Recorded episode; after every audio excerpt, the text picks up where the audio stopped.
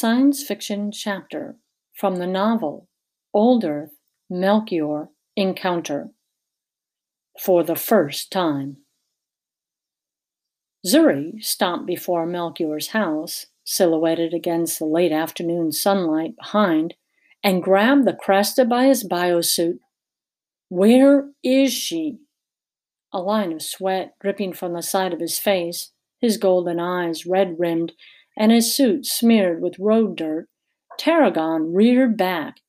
Don't handle me!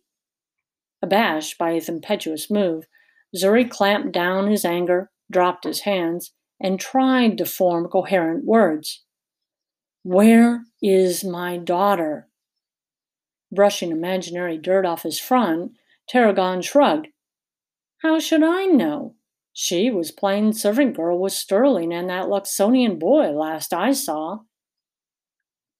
A group of men tromped out of Melchior's front door and pounded down the steps.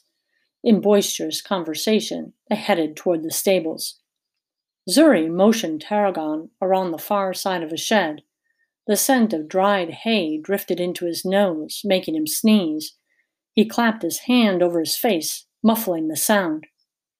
Tarragon snorted. And you complain about my native sensitivity? At least I can control my bodily functions. Wiping his face with his arm, Zuri glared at the rotund Cresta. So she was all right when you saw her? She was fine. I don't understand. She hasn't answered one of my messages. With an elegant eye roll, Tarragon started toward Selby's old shed. We can discuss matters in there. Knowing how superstitious these people are, they probably won't use it again for a long time. Striding at the Cresta's side, Zuri paced along, his anxiety settling into mild concern. They're going to burn it down tomorrow. Tarragon ducked his head as he entered the front doorway. We have it for tonight, then. He stretched and sighed, staring longingly at the bed. I have endured much to find you. Alert again, Zuri kept his gaze fixed on the Cresta. What? Alarm spread through him. You said that Nova was fine. She is. Tarragon flopped down on the rickety bed. But Mauve will never be the same. Mauve? I thought she was at the widow's place. She was, until she got a little too inquisitive and discovered the mystery aliens playing fools in front of everyone. She found them. And they, or he, the younger one, found her annoying. She was, rather. But still, he took justice a tad far, methinks. His heart pounding, Zuri stepped further into the dim interior, wishing he still had his night vision. Where is Mauve now? Shattered to pieces on the rocky coast. Not a chance she can be put together again. I checked. Caught off guard by the violent image, Zuri fell back and sat down hard on a stool. She's dead, then? Even a Luxonian couldn't fix her. After an embarrassing incident, she planned to take revenge, so I followed and watched her saunter up to the mystery boy on the edge of the cliff. They chattered a few moments, but even from that distance, I could see. He wasn't the fool she was. Poof! She was turned into a statue, and he nudged her over the cliff. People say Crestonians are cold. This was positively Arctic. Oh, God, what about Sterling? Blood rushing to his ears, a faint dizziness swirled the room. If they're that dangerous, we need to get off the planet. We must get the children. Calm yourself, Ingod. I don't believe that the mystery being meant any harm. He simply wanted to remove Mauve's annoying presence. She planned to kidnap him, you know. Maybe he was just protecting himself. In any case, they haven't injured anyone since we've been here. but they could have long ago. And they did try to warn her. She just wouldn't listen. Exhausted, but more determined than ever, Zuri pulled out his datapad and tapped it to life. Start from the beginning, from when you first met Mav, and tell me what happened. As soon as we have this on record, we're heading to the Widow's Castle to get Sterling and the kids. Pterodon waved a tentacle in the air. I'll make the report, don't worry. But we're not going anywhere. Everyone is heading here. All we have to do is wait for the family reunion. Teal braced himself as Calesta sat on the edge of his bed and scooped strawberry ice cream from a bowl. She held the spoon invitingly before his face. Teal waved it away. I'm not hungry. You need to eat. No, I don't. All right, you don't. But it would be good for you anyway. You're not going to get over your depression until you start inviting cheer into your life, and there is nothing more cheerful than strawberry ice cream.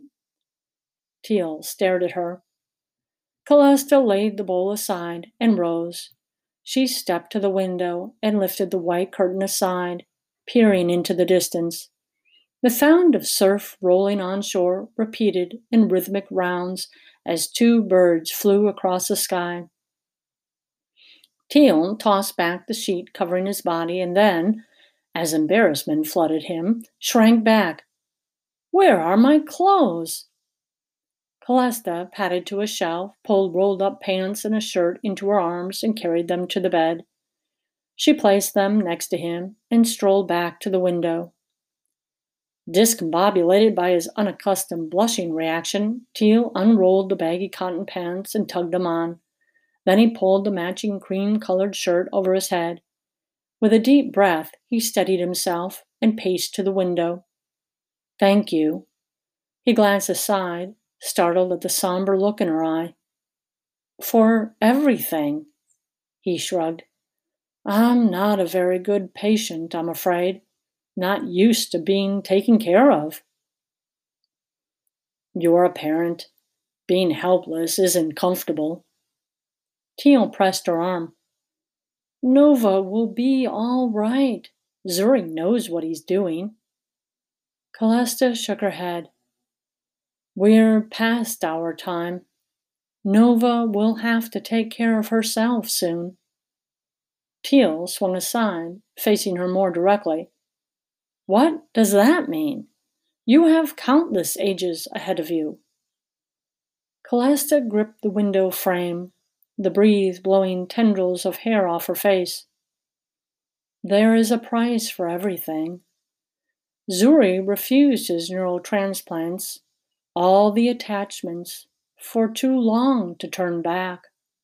I took on human form to have a child, and it has cost much.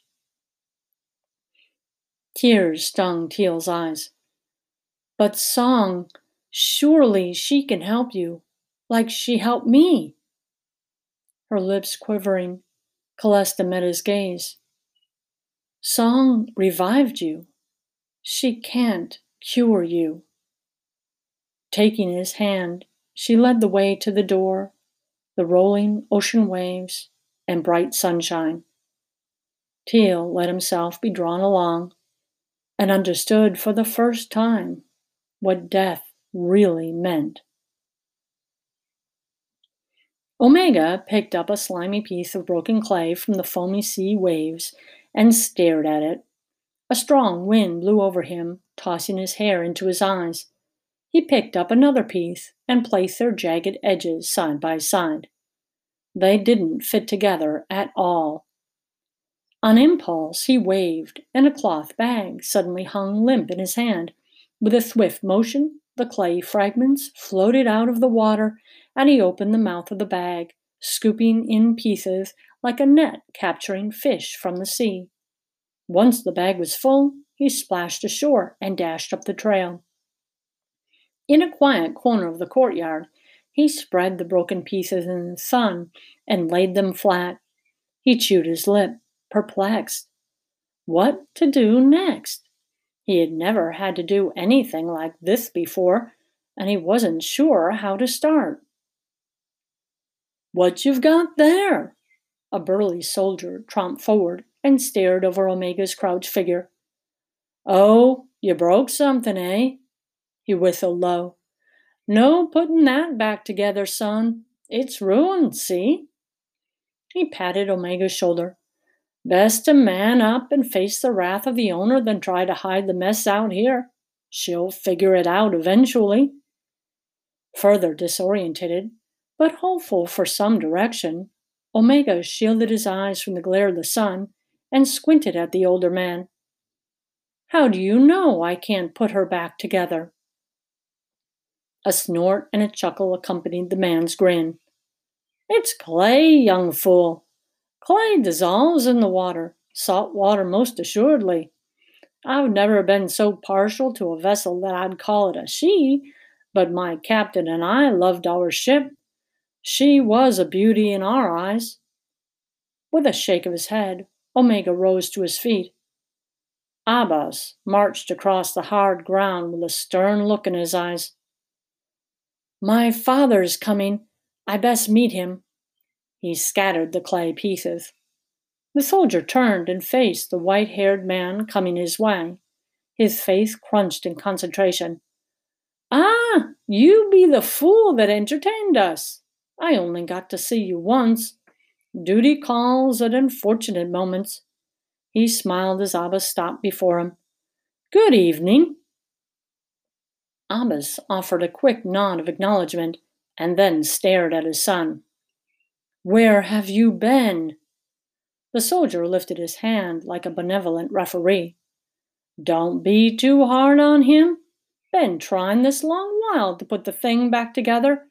But it's a lost cause, he knows now, so he'll pay restitution and be done with the fear and guilt of it." With an obvious swallow, Abbas choked out his question. "What did you break, son?" "Mauve." His jaw clenched, Abbas gripped Omega's arm as he nodded a polite goodbye to the warrior. Omega trotted at his father's side across the battered earth. "Where are we going?" "To join the others and away from here." "You don't mind about Mauve? She was being annoying." Abbas dragged his son into the shelter of a dark corner and shook him by the shoulders. "You have no idea what you've done." Grieved by his father's fury, Omega whined. "But I tried to put her back together." "If you thought putting her together was hard, you have no idea what you've just shattered. Our whole existence is based on absolute secrecy. You can be sure now that not only are we known, we are hated." As if he had just tasted something very bad, Omega wrinkled his nose. Hated? What did that even mean?